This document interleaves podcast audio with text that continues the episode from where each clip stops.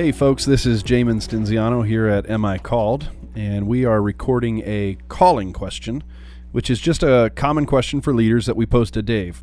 And Dave Harvey's here. So, Dave, how can a leader know if they are growing more humble? Now this is this is both of us answering this question though, right? Oh yeah, yeah, yeah. I'll, I'll, I'll answer as well. So. Okay. So uh, how does a leader know he's humble? Okay. So you know when I think about this question, I think there's there's got to be a Godward component, and that's probably the more important one. So we we know, I know that I I'm growing more humble because the work of the cross and the gospel and God and the things of God are becoming bigger. And you know, it's kind of like that Lucy line in uh, you know with Aslan, "You're bigger," Mm-hmm. and and uh, because we're we're getting we're we're getting a right sense of ourself with respect to God, and I think there's there's a humbling effect that comes when we realize how amazing and vast God is, and then how much love He has expressed to us as a result of dying and rising on the third day, and how that means um, how that per- that's personalized, that's that's particularized for us.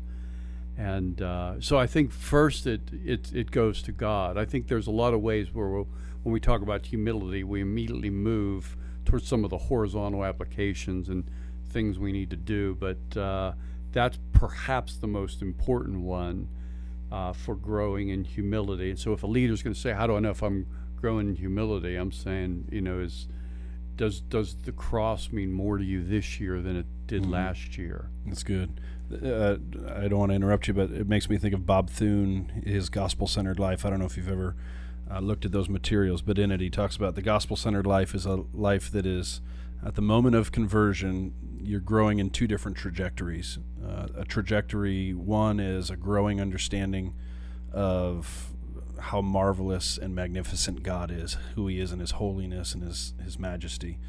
And then the other trajectory is an increasing awareness of your own sinfulness and depravity. And that as those two trajectories move in opposite directions, something has to make up the difference. And so, folks who aren't humble or folks who are struggling in that, uh, they, they uh, live this life of either pretending or performing uh, to try to make up the difference between how amazing God is and how, how wicked I can be Hmm. And that really the gospel centered life is a life where the cross is is growing larger and larger at least in your perspective it's not that the gospel gets bigger but in Mhm. your perspective it gets bigger and bigger it looms larger in your experience and that that's when you really know that the gospel's at the center of who who you are And so that's that's what i think of when you talk about that Yeah, yeah, that's classic. Uh, Jack Miller had that a diagram Mhm. that connected the two. Yep. Um, that it was so helpful as a visual to realize. Yeah, I you know there is a sense where as I'm getting older in Christ, I'm realizing with Paul that I, I'm the worst of sinners, uh, but also that Christ is more amazing. And uh, and you know it's like Watson said, until sin becomes bitter, Christ will not be sweet. So I think that so we're talking about kind of the the vertical side, but I, I think there are horizontal applications. At least when I think about what helps me, um, and where I want to grow in humility, I think about um, how I respond to criticism, how I respond to being corrected. I, I think those kind of things can immediately reveal my heart, can reveal my self love, can reveal the high estimation of I, have of my own opinion or my own gifts. And so I think if my wife and my kids and the guys around me are feeling like I'm I'm more and more intreatable and I'm I seem to be pursuing them a little bit more this year than I was last year and that when they approach me they don't feel like they're walking on eggshells mm-hmm. but that I can they can talk freely about those things. I think there's a sense where my heart's becoming softened and I'm coming more in agreement with the gospel on that. so is that something that you would suggest that someone just goes to those folks in your life and and even just ask them a series of questions am i more intreatable you know do you feel like you have to walk on eggshells or is it just something that you should be able to assess on your own and see uh, for what it's worth. Yeah, I think that's. I think the first way is a is a great way to grow in humility. You know, Mhm. it's it can be hard um, because you you might not appreciate some of the answers you hear at first, but then you begin to get oriented to the reality of how you're perceived, and uh, and then people also know that that they can come to you and they have questions. So it's not. So what begins to happen is that a culture begins to form, uh, particularly if we're talking about a lead pastor or somebody who's a who's who's in a in a prominent role within a church. You know, they can begin to create a culture simply because of the way that they begin to relate to weaknesses, deficiencies, self-evaluation, criticisms. If they're moving towards that stuff, that does have a, a, a trickle down effect that that begins to create culture. So the question is, you know, how do I know if I'm becoming more humble? But but are there certain things that you would put into place? Just you know, take your own experience or your own life. Certain things to put into place to actually help you become more humble.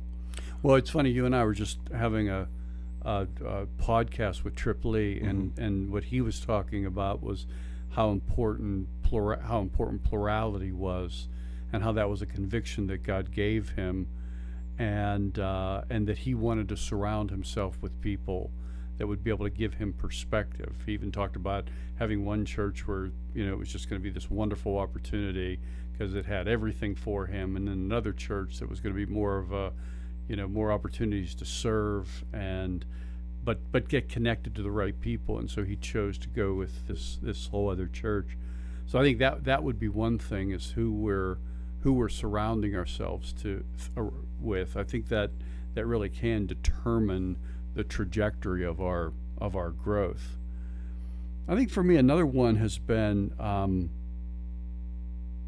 how do i respond when i'm sinned against. Mm. So it's it's it's kind of a morph of the first thing we talked about, but it's a little different in that I, I I think to be called as a leader. I mean, you know, a lot of guys don't realize this, but but the call to leadership is a call to be sinned against. You know, it Mhm. really is. Yeah. It's a path that you walk down where um, you know people will often you will be the target of certain things, sometimes intentionally and sometimes unintentionally.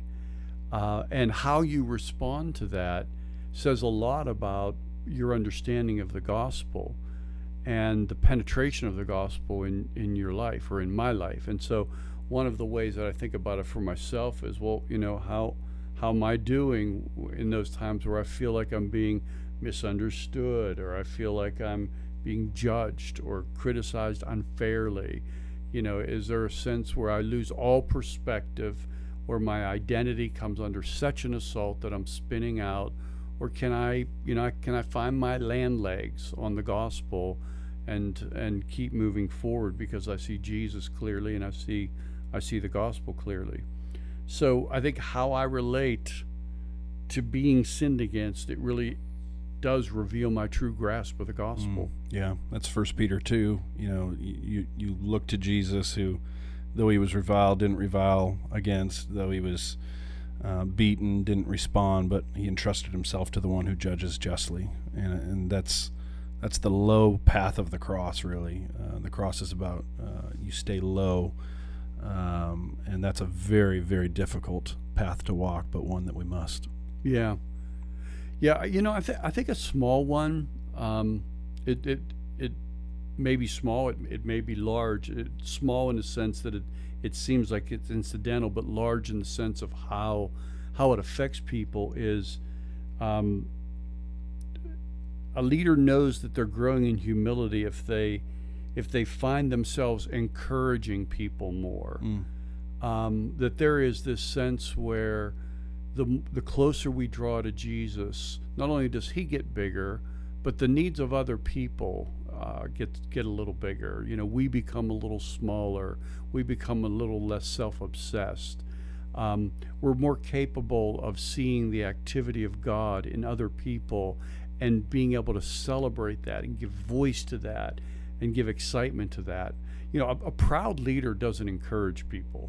A proud leader doesn't honor people. A, prou- a proud leader wants people to think that that all of the, what's going on is basically being generated by the force of their leadership. Mm-hmm. Um, a humble leader is making sure that the story of the church and the story of God's activity and even the story of their own leadership journey is being told in such a way that other people play a prominent role. Mm. Because in reality, none of us arrive where we are, you know, just because we've come down from the mountain with God. We're all a product of other people having poured into us. And so I think that's part of what uh, giving honor to whom honors due. Mm-hmm. It's just an act of integrity. It's just an act of ascri- an act of ascribing, you know, the credit to the right sources for who has made a difference in our life. But but a proud a proud leader won't do that. You know, a proud leader will resist that. Mm-hmm. I, I think the more we find ourselves growing humble before God, the more we're capable of of you know being in a in a small group meeting or being in a Sunday morning and being aware where people are serving and wanting to celebrate that or thank them or aware of where some teenager is changing and wanting to get over to her or get over to him and and say hey I see this going on in your life you know to celebrate those Mhm. those areas where where God is at work It's good. Yeah, and, and even one of the ways of celebrating that could even be you're not the only one